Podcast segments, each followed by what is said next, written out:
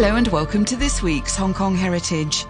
Next month marks the 75th anniversary of the end of the Second World War. In Hong Kong, the territory had been occupied by the Japanese military for three years and eight months after both soldiers and civilian soldiers, both locally born and international, defended Hong Kong for 17 days in December 1941 before surrendering on December the 25th. Frode Olsen is a former senior police officer who lives in the Danish capital Copenhagen. At a school reunion there, he saw the name of a former Danish pupil called Kai Kær, who had been killed in Hong Kong, and he wondered what had taken him there. As Frode will explain to me in this week's programme, this led him to investigate why three Danish men died here. Two were killed in the defence of Hong Kong, and one later in captivity. They were among 10 men who volunteered both for the Hong Kong Volunteer Defence Corps and the Naval Reserve. The men worked for shipping and trading firms here. Some, like Kai Kær and Carl Wilkins, were young men who had recently arrived. Niels Orskov Christensen was a little older and came in from mainland China. Christensen would write a diary telling of his experiences. Frode Olsen took that diary letters written between the families in Denmark and here, newspaper reports, recorded interviews and photographs, and put together a book about this Danish community and the men who fought, called Fighting for Two Kings Danish Volunteers in the Defence of Hong Kong, 1941. I talked with him on the phone from his home in Copenhagen.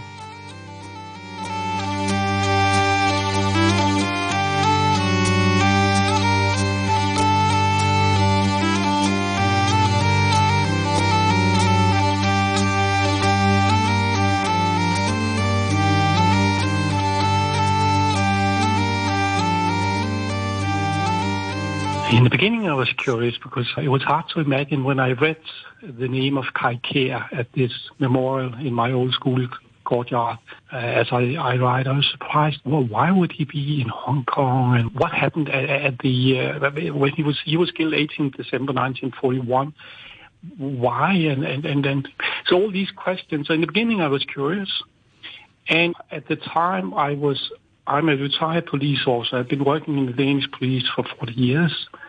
And um, at the time in 2012, when I was home in, in Copenhagen, I was home from China because I was posted to China from 2008 until 2013 as a police attaché at the Danish embassy. So I had a special relationship to China and to Hong Kong. So that was an additional reason for asking these questions. Why was he in Hong Kong? So I was curious when I returned to to my work in, in, in Beijing and also the next time I was in Hong Kong, I started to talk to people down there and to colleagues and said, I realized that the war came in the beginning of December 1941, but I started to go into more depth in this. And gradually when I found out what happened to these people and, and that Kai Kær wasn't the only one, yeah, I became, uh, it's difficult to say, but I think grateful that I had the opportunity to to find out these things and even also a little bit honored that uh, even a book was the result of my efforts. So, and I think these these people deserved it. It's strange that a visit to your old school because they celebrate 100 years anniversary can lead to this completely unexpected experience. So you're a retired police officer? Yes. And so what was your special area? I've been doing a lot of things, a lot of international crime, combating international crime. So I've been posted abroad quite a lot uh, in the Middle East, Yugoslavia, Far East also. But I was head of the one of the uh, CID departments in Copenhagen, the Western, for some time, and I've been involved in many things, war crimes, and yeah, all sorts of things. Very interesting work. Have you written before? Yes, I published I published five novels. Uh, one of them is translated into Chinese. I'm a police officer, and, and for obvious reasons, people expect that when a police officer starts to write fiction, it would be crime stories. It's natural. But at the other hand, when I started, I started in 2000. Actually, I came home from Yugoslavia after the I've been posting uh, in Southeast Europe at that time during the uh, Yugoslavian civil war. I was around 50 at the time, and I felt there's so much that you would experience as a police officer, meeting with people, explanations given and so on and so forth, that would never go into a police report because it wasn't relevant. It wasn't evidence. It wasn't relevant for the case or the investigation or didn't add. It was not relevant for the court but it was still very, very interesting from a human perspective. And since there are so many people, so many writers that write crime stories much, much better uh, than I would ever be able to do, I felt if a person with my background started to write fiction, you could also expect that I came with something different from what so many other people did so very well. So even though it's fiction about crime and involvement in crime, it's different. I mean, one of my novels, I mean, in the end, it turns out there was no crime at all, and, and people, some people may may be disappointed, but uh, I feel that, as I said, if if a person with my background starts to write fiction, you could expect something else. And one of them was translated actually into Chinese. It's called Long Tai To in, in Chinese, when the dragon uh, raises its head, and it placed in, in China, and the main character is actually a young Chinese couple.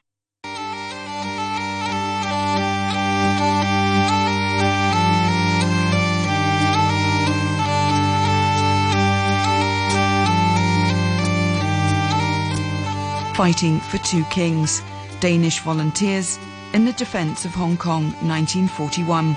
Thursday, December the 11th, 1941 moonlight and freezing cold. Niels Orskov Christensen had been on night duty and had only had a bit of tea to warm himself. He was relieved at seven in the morning and had just laid down to rest when the alarm sounded. Everyone tumbled out and stood about waiting for a few minutes. Then it emerged that the Japanese might attempt to come ashore on Lamma Island, almost two miles to the southwest. Niels returned to his bunk where he fell asleep. At nine, he was woken up again. The cannon were firing away at two suspicious junks that had come too close to a mine barrage off the coastal batteries. At the same time, Japanese planes appeared once more and started dropping bombs on targets in Kowloon as well as in Hong Kong. Niels gave up on getting any more sleep. In his diary, he wrote, the fort is rife with rumours that Kowloon has fallen, that the Chinese have begun to pressure the Japanese from behind, and that America must do something to help us. Personally, I think China will only be able to help us within the next six months, but will that be soon enough?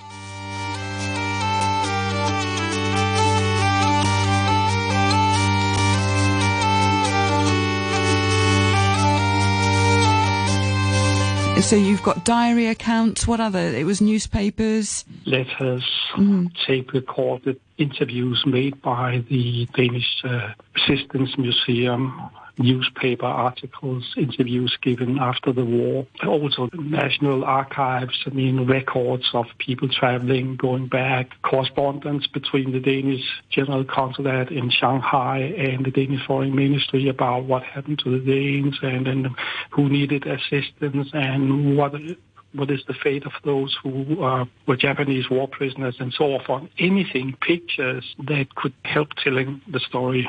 Explain to me what happens then. You have these young men who in Hong Kong, largely young men, some older, who are yeah. working for shipping companies, trading companies. War is coming. You've got the the Japanese moving south. Mm. How did they make the decision to join the Volunteer Defence Corps and then to actually fight on that side in the defence of Hong Kong? And also, were they actually defying their own country's orders in essence? The question came up uh, in the spring of 1940. I think even though no one expected that the Japanese would ever attack uh, Great Britain or Hong Kong, still the British governor and the British rule in Hong Kong prepared in different ways, and then they encouraged all men who were able, no matter age or nationality, to join in what way they could. And it was a discussion, clearly you see it from letters, it was a just discussion among the men, the Danish men also, and there was a broad feeling that Hong Kong was their home. They had been welcome in Hong Kong. Some of them had been living there for decades had their whole life. It's interesting that, and that goes also for other Europeans, that some people have in generation lived in, in Hong Kong or in Shanghai or in, in Nanjing, even Beijing at the time, and then have married perhaps English or Australians or Chinese and have had children. So you have a Danish person, a Danish man married to an Australian woman they live in Shanghai. They have a child, a son. He speaks Danish and English and Chinese. Where does he belong to? What is his mother country or his nationality? It's, and you see this, this was a very, very interesting experience to learn about because people have been moving around in the world. But for China, since the mid 1800s, Danes have also, as many other Europeans, gone to China and settled down there, have their lives there. But it was clear for them that they wanted to join as best they could. They wanted to join the Hong Kong Military Defense Corps. And one of the conditions was at the time that they had to swear loyalty to the British King. And since some of these Danish men had already done their military service in Denmark and swear their loyalty to the Danish king, one of them said, we cannot swear loyalty to two kings. That would be perjury. So we have to find a solution to this question. And the question was put then first to the commander of the Hong Kong Defense Corps, and they said, you have to do it.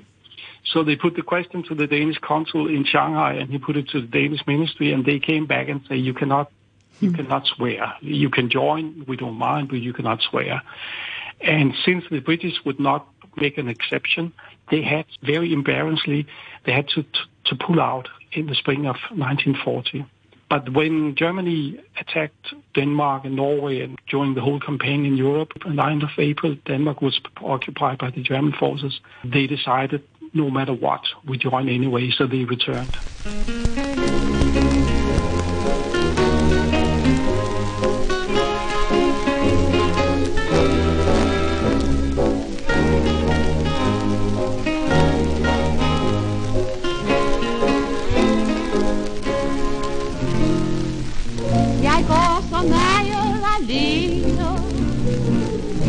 Håber tit på et smil Men man går forbi mig på gaden For vi er jo kun i april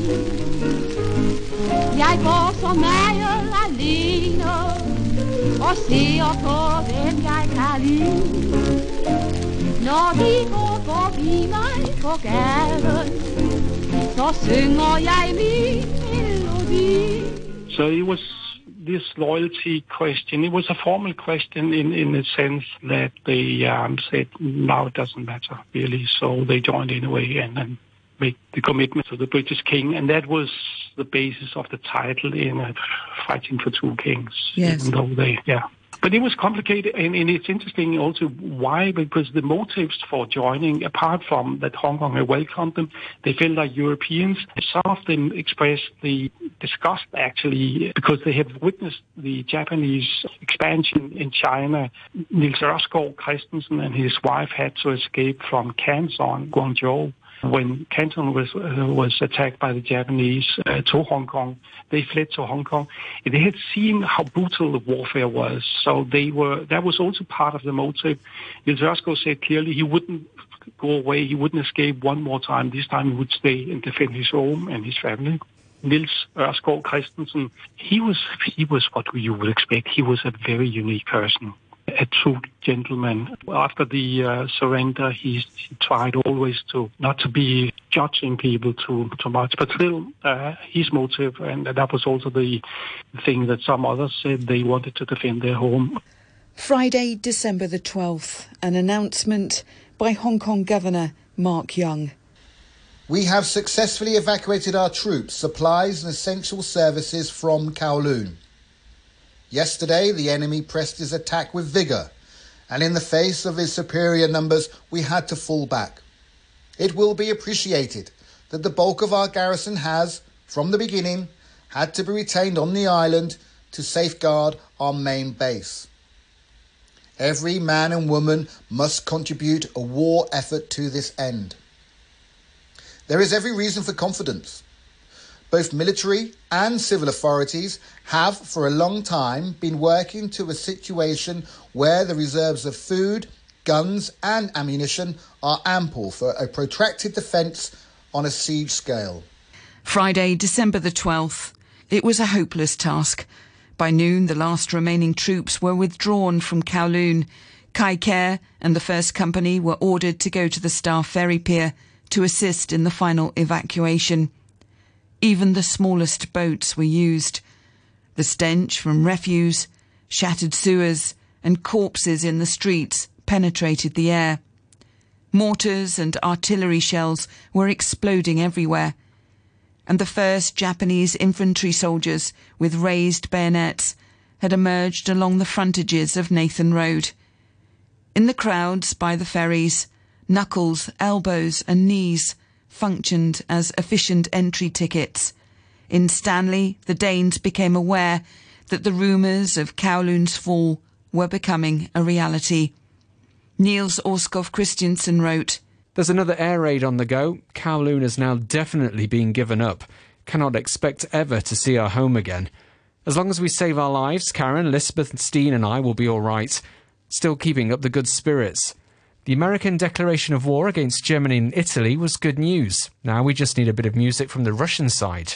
These people, uh, Nils Ørskov and Karen, they had had their son in March 1941. Erik Kyttemeyer and his wife Lise, they had a son in April, so they had families. Mogens Pagh, who was head of the uh, East Asiatic Company, uh, Danish East Asiatic Company, he had also a son, three years old. These people had had their life and their family and the things. So, and then duty, duty was a very, very clearly motive. They felt they had an obligation. Yes. At the time there, there was no, even though some of them must have realized it can go very, very bad, they, they didn't hesitate. Yeah, that is the issue is that, that I mean, uh, troops were thin on the ground. It wasn't well protected. They would have known what they were, even though there were some on the British side, some rather superior views about their Japanese foes.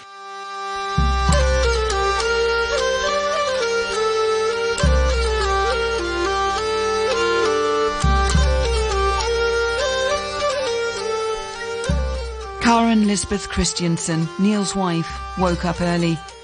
Nobody slept heavily anymore. That day there was no water in the taps. There was, however, a great reserve tank on the roof of the house, which would be able to supply the house with water for a few more days. Buckets and bathtubs were filled, but everyone was encouraged to use water sparingly. She wrote, Suddenly, Niels was outside the house. It was nine in the morning. He had leave until three o'clock. He had his rifle with him, so that he could shoot some spies if he saw any, he said and laughed. He held Steen in his arms, and I just couldn't get enough of looking at him. We talked about our home, and all the things that had been left across in Kowloon, even the Christmas presents we had each bought, but not had the opportunity to give to one another. Everything would be fine as long as we got through safe and sound.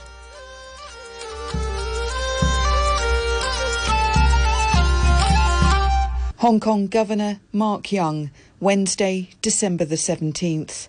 His Excellency declines most absolutely to enter into any negotiations about the surrender of Hong Kong, and he takes this opportunity to notify Lieutenant General Takashi Sakai that he is not prepared to receive any further communication on the subject. December 19th, Niels Orskov Christiansen wrote in his diary. Complete chaos. The Japanese have landed by the hundreds at Tai Koo and have taken Wong Chong Gap. No more food supplies from town. Air raid at 8.30am, no damage. All leave suspended.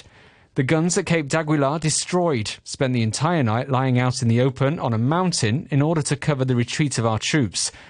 Thursday, December the 25th, Stanley Fort. In the dark, a certain amount of confusion arose, and some soldiers were sent out to the other side of the barbed wire surrounding the fort. Niels Orskov Christiansen was already at his post by gun number one. It was serious, and everyone understood that. The dark made it doubly scary. We were completely cut off from the rest of the world in a small peninsula with just one mountain top between our fort and the Japanese.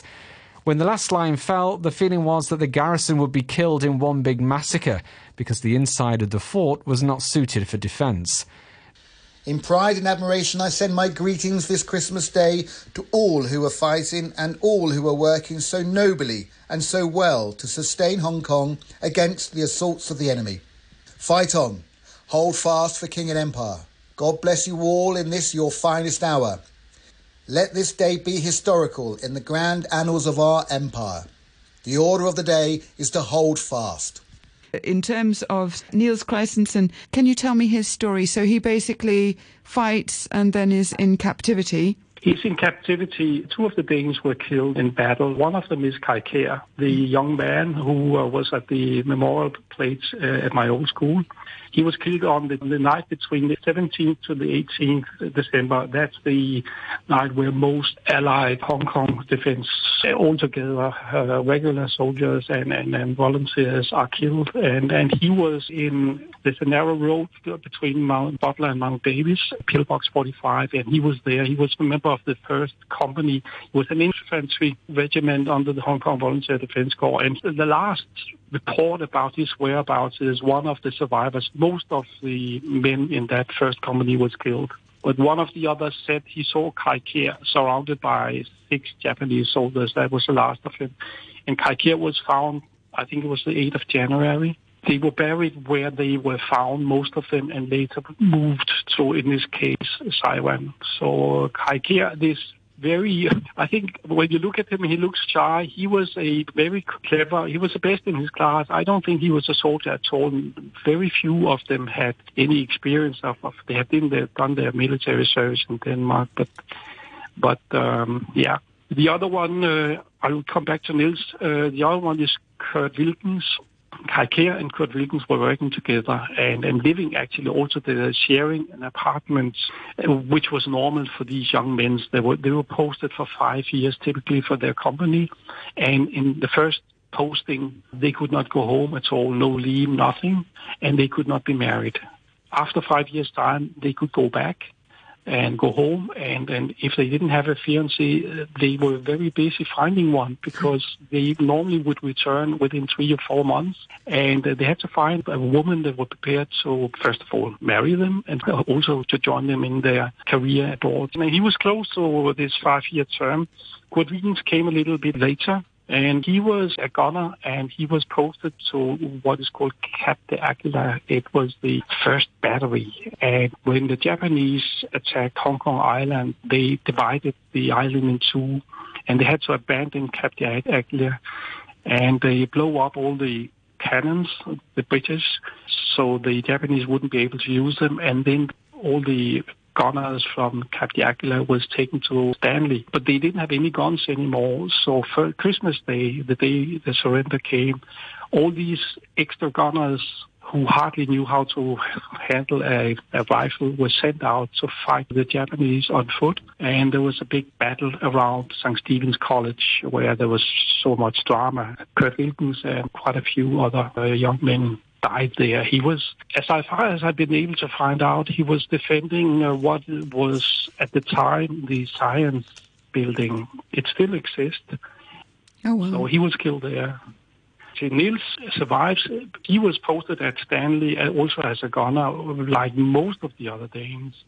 And uh, as they surrender, they are taken first to a prison camp at North Point and then later the Japanese moves most of them up to Sham Shui Po, yes. where there was used to be a barrack, and, and that's the big place where most of the war prisoners are. Niels was uh, together with the Danes in, in Sham Po, but the condition, as you know, was very, very bad. Food conditions, health. So Niels died uh, one year after. In Sham Shui Po? In Sham Shui Po, and his wife Karen, when they had their son in March 1941, she decided to give him a diary, a book with blank pages, because she felt now he should start to write down what he felt about being a father and things and be a little bit, yeah. And he was a very uh, thoughtful person. He uh, his letters are very different from most letters because he writes about all sorts of subjects and uh, quite philosophical also at, at times, among others to his father. he didn't really write in the book in the beginning before the war. At some point, Karen takes out the uh, diary and take a look at it and see there's not much written. So she writes in that, when are you going to write here in this book? And and for strange reasons, he has it with him at uh, Stanley, and he also brings it to the Shamshuripo prison camp, and there he starts to write. And it's a very thick book, and uh, as he's getting to the end, and and there's less and less pages left, his writing, his handwriting is getting smaller and smaller, and it's completely filled up. His good friend Erik Hürdemeyer, when Nils dies, his good friend Erik Hürdemeyer takes care of his belongings and he realizes that the diary has to be buried because it was not allowed for the, by the Japanese. So he uh, digs a hole somewhere in uh, Shamshuripo and bury it there, and that is in, in December 1942. And Erik Hüdemeyer survives the war. I think he lost half of his body weight when the liberation comes in late August 1945. And the war prisoners are the first ones to be evacuated after the war, and they are taken different places. Some are taken to uh, Australia. Erik Hüdemeyer is taken to um, England, and uh, his wife the wives are taken quite soon after, but the war prisoners were in a very bad condition, so they had to take them out first. But Erik says he doesn't want to see his wife for, I think, three or four weeks because he looks very, uh, yeah, he doesn't like to show his wife how he looks just after the war. Oh, wow. He returns actually. He was working for Nordic Feather Company a big Danish company at the time. And uh, after the war, he and his wife and his son returns to Hong Kong to his work. And uh, one of the first things he uh, does is he goes out to Shamshuripo. He finds the place he buried the uh, diary, Nils's diary, and he finds it. And uh, he brings it home to Denmark to Karen that haven't seen after Nils and all the other Danish war prisoners, all war prisoners were taken as war prisoners, they were not allowed to see their wives, their family. Only sometimes through the, the, the fence uh, they could wave, but they couldn't talk meat. And he uh, gives Karen this diary, and, and, and it's a very emotional thing, even now when I consider it. And, and she says that getting that diary is just like getting Nils back because this is three, four years after he lost him. And uh, all his thoughts about their life and future and oh, wow. his concerns about how she is and the boy uh, after the Japanese occupation is in the book.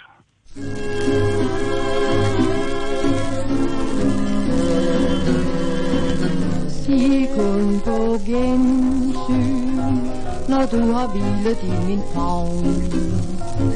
Når du kysser mine læber og visker ømt mit navn.